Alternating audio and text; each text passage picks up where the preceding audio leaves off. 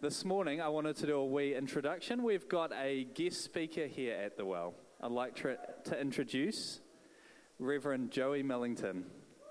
Reverend. Reverend. The Reverend. So, welcome, Joey. So, Joey and his wife Lauren are down from Auckland. Lauren's up the front here.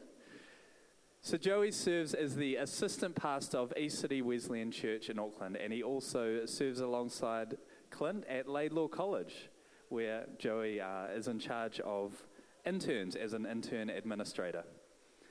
So Joey's going to bring an incredible word this morning. I'd love to just, yeah, would you love, would you join me in praying for him as he brings the word for us this morning?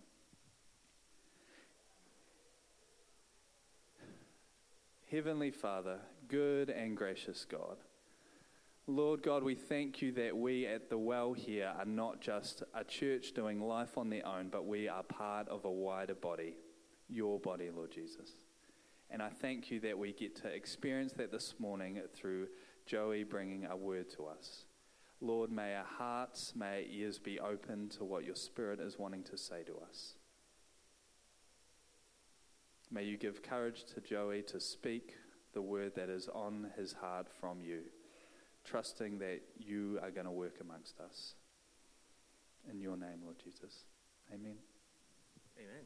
Thanks, David. Yes, I'm Joey, and I'm very excited to be here today. So, uh, I'll give you a little bit more information about who I am. You might be able to tell from how I'm talking that I am not from here. I am from the east coast of Canada. I don't sound like I should because my accent's been dulled down a little bit. Thank you very much for that, basically, through hanging out with you guys too much. But I am very excited to be here today. I'm not sure if it's the coffee talking or genuine excitement. I'm not a normal coffee drinker. Um, so I told David today, I was like, you know what? I think today's a double coffee day. So we'll see what happens in the second service, but you get the first service, all right? But today we're going to talk about the Bible. Duh. Okay. Yeah, clearly we're going to talk about the Bible as church. But what I want to do today is I want to help us see the Bible through a particular lens. You ever purchase those like cool sunglasses, sunnies that have like tints on them, and then you can like see different colors a bit better and different highlights come out. Well, the story of the Bible is kind of like that. When we read the Bible, we can actually put different lenses on, almost like if you're at the eye doctor or something and you see things differently. And it highlights a different aspect of the story of the Bible. So, what I want to do today is I want to help us understand the story of the Bible through the lens of Adam and Christ. And we're going to look specifically at the middle portion of the book of Romans, Romans 5 12 through 21. So we're going to get to it soon, but if you have your Bible or like an app or something and you want to bring it up, I would encourage you to do so. Romans 5 12 through 21. But you might notice the image up here. Joey, why is there this Adam and then like a backwards Jesus and like a backwards almost like the real thing? Well, what's fascinating is that there's, there's portions of the Old Testament, people, events, figures, that actually point towards Jesus, where they find their fulfillment in who Jesus actually is. And Adam is just like that. So, with the mountain, as you can see in the image, the mountain is reflected onto the water. So, the water reflection of the mountain is not the mountain itself, but it points to the actual thing, the mountain. And there are so many different themes that come up in Scripture where we have Adam, we're going to talk about today, we have temple, we have Moses, we have Israel, we have David, we have Solomon, we have exile, we have all these different themes, events, and moments. We have Exodus, we have all these different things going on. And they're just a reflection of the real thing, of Jesus. All right? So, what we're going to do today is we're going to put on our Adam glasses for a moment, and we're going to see Scripture through that lens. So, the book of Romans. The book of Romans is a very intense book. I'm not sure, Pastor David, have you gone through the book of Romans in a study before? Okay, cool. So I'm going to give a little bit of a background here, all right? So the book of Romans is like the Apostle Paul's big tome, theological tome. Basically, Paul was a Pharisee back in the day, these people who, who are incredibly zealous for the law of God, for the God of Israel, and they wanted to make sure they did what Jewish people were supposed to do at the time so that they could live within the promises of God. And they wanted everyone else to do this too. But what happened to Paul was after Jesus' resurrection, Paul was still a Pharisee for a little while. He didn't believe that this whole Jesus thing was really important. Actually, he saw it as a really dangerous thing for Judaism at the time. He saw this Jesus sect of people who claimed that Jesus was the Old Testament Messiah who came to fulfill the Old Testament. He saw them as actually in opposition to what God really wanted to do. And he was so zealous, in fact, that he thought that him persecuting Christians, going after them, and actually, you know, putting them in prison or at the, some instances putting them in the way of opposition to where they died, he thought he was doing the will of God. So he's a zealous guy. But then all of a sudden, on the way to Damascus from Jerusalem, heading north, he meets the resurrected Jesus, knocks him off a horse, he's blinded, and he instantly knows in that moment when Jesus talks to him, it says, Paul, Paul, or Saul, Saul, why are you persecuting me? And in that moment, Paul realized, oh my goodness, I've completely missed the plot. This Jesus, because of his resurrection, is who he says he is. And in that moment, he went along, was still blind, got baptized, could see again, and then was kind of disciple with some Christians. And he ended up being incredibly zealous for the gospel and for Jesus. It was a radical transformation. And he saw Jesus as the fulfillment of the Old Testament. All these different events and figures and things that I listed, he saw the completion, their completion, in Jesus. All right, so we're tracking well so far. Cool. What Paul thought his job was, was to go, and it was, I'm not, he wasn't delusional, he knew his job was to go to the Gentiles. This word Gentile means basically anybody who's not an ethnic Jew. And to go to the Gentiles and to actually fulfill this blessing that God had already in the Old Testament had wanted for a very long time, which is to bless the nations through his son, Jesus. So Paul saw this in himself and was like, you know what? My call is to go out into Judea into Samaria, and into the ends of the earth. And he has multiple journeys where he goes and plants multiple churches.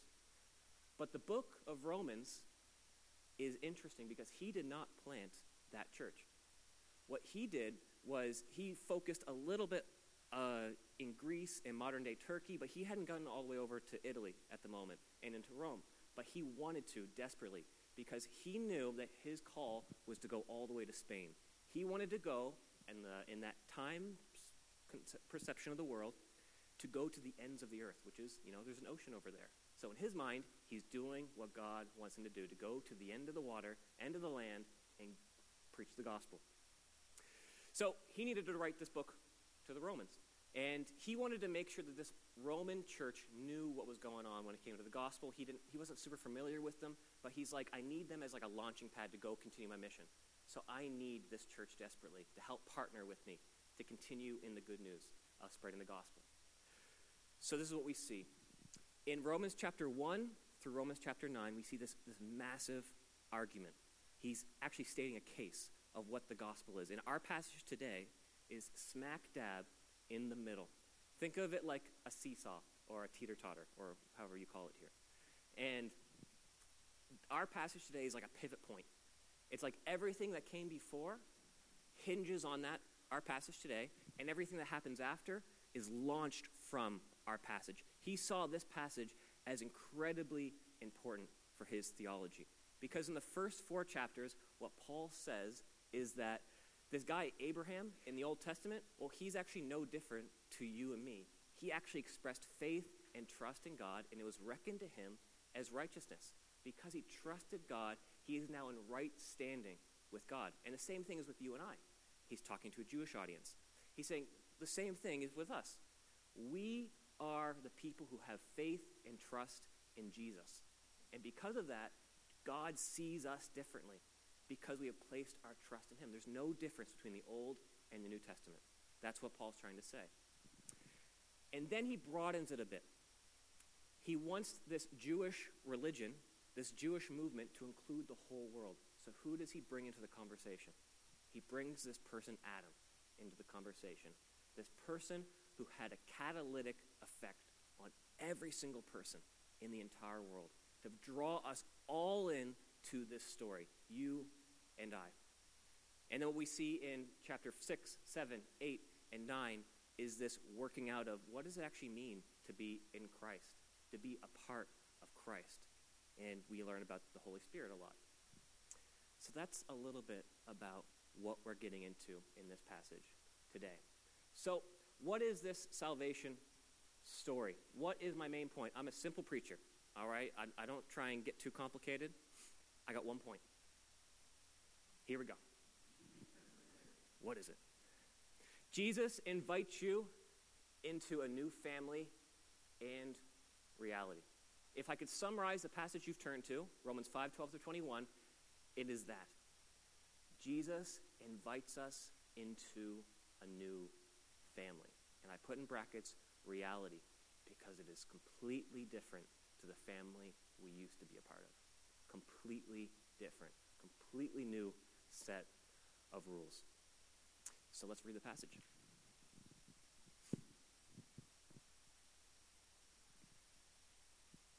Also, my allergies are ridiculous today. So, thank you, Christchurch. All right, let's read the passage, all right? Here we go. It's on the screen if you don't have it in front of you. Therefore, just as sin came into the world through one man, and death through sin, and so death spread to all men, all people, because all sinned. All right, incomplete sentence. Good start. For sin indeed was in the world before the law was given, but sin is not counted where there is no law. Yet death reigned from Adam to Moses, even over those whose sinning was not like the transgression of Adam, who was a type of the one who was to come. Might underline that one for later. But the free gift is not like the trespass. For if many died through one man's trespass, much more have the grace of God and the free gift by the grace of that one man person, just put the inclusive in there, Jesus Christ abounded for the many. And the free gift is not like the result of that one man's sin. For the judgment following one trespass brought condemnation. But the free gift following many trespasses uh, brought justification. For if because of one person's trespass, death reigned through that one man, much more will those who receive the abundance of grace and the free gift of righteousness reign in life through the one man, Jesus Christ. Therefore, as one trespass led to condemnation for all people, so one act of righteousness leads to justification for all people. For as by one man's disobedience the many were made sinners, so by the one man's obedience the many will be made righteous. Now the law came in to increase the trespass, but their sin increased. Where sin increased, grace abounded all the more, so that as sin reigned in death, grace also might reign through righteousness, leading to eternal life through Jesus Christ our Lord. Amen. Oh, we can breathe there. That's a pretty dense passage, isn't it? Man, that's thick. Good thing we're going to explain it today. So, the beginning of the argument starts like this. I believe this next slide. Basically, through this one person, through Adam, this catalytic moment happened in human history where you and I and all the people before us, as a result, have this thing called sin rooted in our hearts. And as a result of sin, death. Newsflash, we all die. That is something that's been common across all of human history. We can have many conversations about, you know, who Adam is and was just Adam? Were there multiple people at the time in Genesis chapter 2 and 3? We're going to push those to the side because it doesn't really matter. God seems to be really intent upon using one person. It's, it's fascinating. One person to actually have universal impact in the entire world. I don't know why it was Adam. Why was it Adam? Why was it him who actually made the mistake? And it impacts you and me. What's going on there? I don't have an answer to that. I just know in the situation we're in right now, empirically speaking, you and I can see that there is evil, sin, and death in the world. But thanks be to God because through the one man, Jesus, thank you, Jesus, through the one man, Jesus, you and I can move and push away that old life, that old family alliance, and we are now adopted into a new family. This is not an exclusive invitation, it is inclusive. Every single person is invited into this for those who trust in Jesus. That's the contrast there. But what's interesting is with Adam, Adam, because of what he did, it sent humanity on this downward spiral, downward spiral of sin and death. So the first 11 chapters of Genesis, they're very interesting. We see this downward spiral of what it looks like for people to define good and evil on their own terms. So they ate from the tree of the knowledge of good and evil. They basically, what they did was they rejected God as king in that moment. And they say, you know what? I'm going to redefine what is good in my own eyes as opposed to what is good in God's eyes. It's a, it's a manipulation of what the good actually is. And we see that played out all the way to this moment of the Tower of Babel, where God casts people away because they're so conspiring together with their own definition of good. And they're completely against God. But there's something really fascinating, like I said earlier. The Bible likes to focus on individuals who move the story forward. And what we see very quickly on after uh, Genesis chapter 3, when Adam and Eve sinned, is that there was like this prophetic moment where God said about Eve, You're going to have an offspring. And after your offspring, I'm going to make things right. That's a massive paraphrase. We can't get into the Hebrew at the moment, all right? But that's what's going to happen. There's going to be this one person who is going to come and make things right. All right. So we read a little bit on in the story and we see, okay, so we've got Noah. There's this whole like recreation moment with Noah where there's this flood. It's like the, the waters above and the waters below come and collapse in on each other, kind of like Genesis chapter 1, which is really interesting. And God chooses Noah to be like this new Adam character. And we're like, okay, cool, reset button. It's fixed. Not quite, because there's this weird episode where he gets drunk in a tent and he's naked. And it's like, well, what the heck happened there? And his sons come in and they are like, oh, he's naked, and we are ashamed. And as a reader of the Bible, you're like, oh, I know a moment in the Garden of Eden with Adam and Eve who were, saw each other naked and were ashamed. And so that triggers to the reader, oh, the same problem they had isn't actually solved. It's just continued to be perpetuated. So as a reader, you're like, so who's the next person? Well, we see Abraham after this Tower of Babel story where really Israelite history begins. And God chooses Abraham not because of anything he's done. He chose him and said, I'm going to bless you, bless your family. Uh, you're going to have so many descendants, but I'm going to bless you and your family to be a blessing to the nations. I'm going to launch something in you to be a blessing to the whole world, pointing back to making things right once again. Okay, and then we move forward in the story and we get somehow get enslaved in Egypt, the Israelites do, and then there's this character Moses, this one individual again who comes forward, who God using to make things right, but only really brings the ball so far down the field. And then we get into the promised land where the Israelites are now into what God promised Abraham. They're in this land that's theirs. But we see this character David, who seems to be a guy after God's own heart, King David. And he seems to just continue to rise, rise, rise, rise. And then all of a sudden, he sleeps with somebody who's not his wife, kills the husband, crazy, and it's falling action. And you're thinking as a reader, okay, so it's not him. It's not him. But then there's a prophecy about his son, Solomon. Okay, well, there's a person from the line of David who's going to make things right. And then we see Solomon, and he wants God's wisdom. He wants to define good on God's terms, not his own. And we're like, okay, now, now we're starting to get to Genesis chapter 3 and 2 again. But then he somehow marries a thousand women. I don't know how that happens, and I don't know the logistics of that. And it's falling action once again. You know, he's like, okay, he's not the person.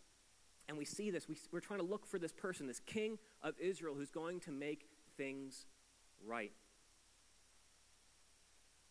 And we end up in the New Testament with Jesus. And we start to see Jesus doing a lot of things that pique the interest of the Israelites. We see Jesus, his whole life is in obedience to the Father. Everything he did was in obedience to God. And he never sinned.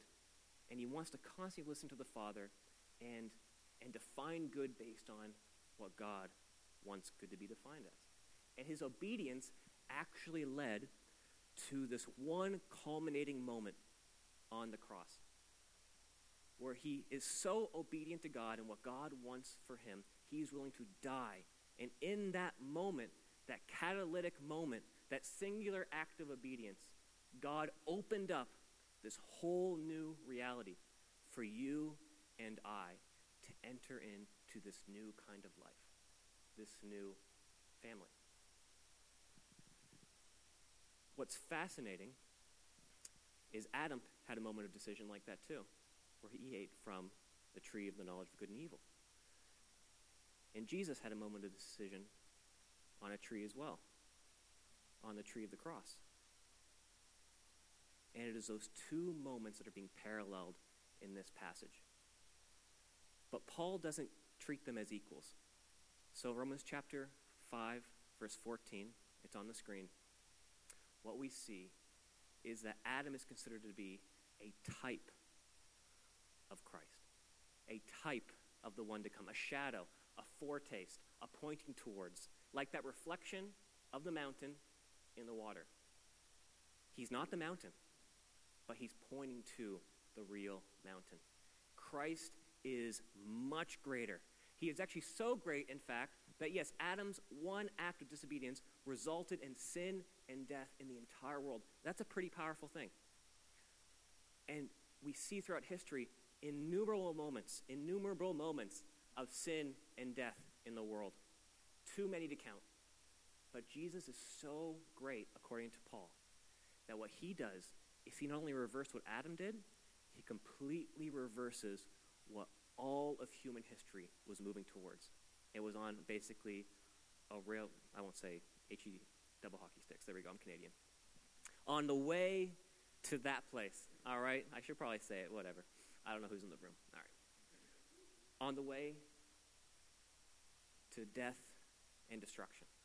And he reversed that. And he's opened the invitation for you and for me to be a part of that new thing, to no longer identify as in the family of Adam, but now to identify in the family of Jesus. So, what does that have to do with us today? What's the application here? What's going on? We see this dual working out of the family of Adam, if you've watched the Addams family, not that, the family of Adam and the family of Jesus. We see this working out in human history right now for the last 2,000 years or so. And when I preached this sermon last at East City Wesleyan Church, uh, within, I think, 72 hours, Russia invaded Ukraine. And I was like, there is no better current illustration right now of what it looks like to still be a part of the family of Adam than for an invasion of that scale. Where in, in Putin's mind, he's defined the good, he's redefined the good as invading Ukraine. That actually he wants Russia to be like it used to be. He wants this, this more expansive land. And he's willing to do anything to get that. And because he thinks that's good. But he's following in the pattern of Adam the pattern of Jesus, the family of Jesus, knows that no, no, no, no, no. That's not how you win in life. That's not what life is all about. It's actually about loving your neighbor, not invading them. Crazy. But we can make it more personal too. Obviously, that's a geopolitical example. You know, it's detached from you and me. But I think you and I, my, myself included, we fall into the trap of defining good on our own terms apart from God all the time. We start to kind of pattern ourselves in the family of Adam. It's like, even though we've maybe become a Christian and, and trusted in Jesus, there's like this, this old chain and ball kind of dragging behind us. And sometimes it feels really light. But then other times it feels really heavy and just wants to drag us back into our old pattern of thinking and our old way of doing life. I can think of examples like relationship examples. Like, well, this person did me wrong. I'm just going to do them wrong now. You know what? At school, they didn't say very nice things. They said some horrible things about me. and I think I need to make things right by saying horrible things about them. You know, as, that's in the family of Adam. You're defining the good based on your own understanding of the good, but not in Jesus's or God's understanding of the good. Well, maybe I won't get back at them, but maybe I just, I'll hold a grudge. I'll hold it forever. Actually, I'm going to hold the grudge so long I make them suffer. That's the family of Adam. Well, you know what? Maybe I won't like explicitly hold the grudge, but I'll just like keep it deep down, and you know, maybe once in a while it'll, it'll pop up again because I can't really forgive them for that. Another one might be, and this one is one I, I fall into all the time. It's, well, did Jesus really call me to do that? That makes me feel very uncomfortable. And isn't, isn't it good for me to be comfortable? This whole like Holy Spirit leading me thing, he's like telling me exactly what I want to hear. Um, this whole like following Jesus thing is like all about my comfort and my wants and my desires. Isn't that what you know following Jesus is all about? So I want to be comfortable. Oh, none of this like New Testament, Old Testament stuff about like doing things God's way. I'm I'm like 90% there. Let's just forget about the 10% and just stay happy and content with the life I'm living right now and not be changed. That's the family of Adam. And this passage gives us a choice. Which family will we choose? But just before the passage we read, 512 to 21, at the beginning of chapter 5, we learn about how to actually enter into this new kind of life. We learn that entering into this new kind of life is through justification by faith. So the passage goes like this Romans 5 1 through 2. Therefore, since we have been justified through faith, we have peace with God through our Lord Jesus Christ, through whom we have gained access by faith into this grace in which we now stand and we boast in the hope of the glory of God. When I think about what actually counters my will being done and God's will being done in replacement of my will being done, it's the peace of God. If you've come into a relationship with Jesus and who Jesus is and you've experienced that, if you know what it's like to have the peace of God, you can forget it. But if you know what it's like, you no longer want to strive for things that aren't yours because you've got everything you need. Yes, Adam with the ball and the chain is still hanging out there, and he, we were reminded a few times, but it is through knowing the peace of God that you and I can enter in to this not my will be done, but thy will be done Jesus family kind of life. I've been a Christian for, what was I, 11? I'm 29 now. Math, me. Anyway, a while. Someone could do it for me. I got a master's in theology, not math. To this date, I can't think of a better experience or feeling to know the peace of God. It was powerful, tangible, and set me on a trajectory of being a disciple of Jesus and following in the family of Jesus as opposed to the family of Adam. And I'm just speaking for myself, but I'm sure there's people here today where that, that existential dread and this desire to do what we want to do, it's still there, but there's that peace of God to know that I've got the only thing that really matters in life. I am at peace with God through Jesus. So I'm not sure where we're at today, you know, individually. Um, but all it takes to get into this new family, it's, it's, it's tough, but it's simple. It is giving over of your whole self to Him and then being adopted in through faith into His family. It's rejecting the old way of life of the family of Adam and receiving the new way of life the way of Jesus. And the way to enter into that is through faith in Him. Let's pray. Jesus, thank you for your goodness and for your love and for your one act of obedience that changed the game forever, Lord. that you have allowed us to come into relationship with you and to have peace with the Father. That we can know that you are good. Lord, today we're all in different situations and circumstances, but I'm just trusting through your, through your Spirit that you're speaking to us now. That you're using this word today to speak to the hearts of us today. That you would just allow us to be less about us and more about you. To fully adopt what it looks like to be in Jesus' family, in your family. In Jesus' name we pray. Amen. Well, thanks for listening. We hope this teaching has served you well and that you've sensed something of God's voice speaking to you. If there's any way that we can help or pray for you, support you in any way, we'd love to be able to do that. You can find out our contact info on our website at thewellnz.org or flick us an email at support at thewellnz.org. God bless you. We look forward to hearing from you soon.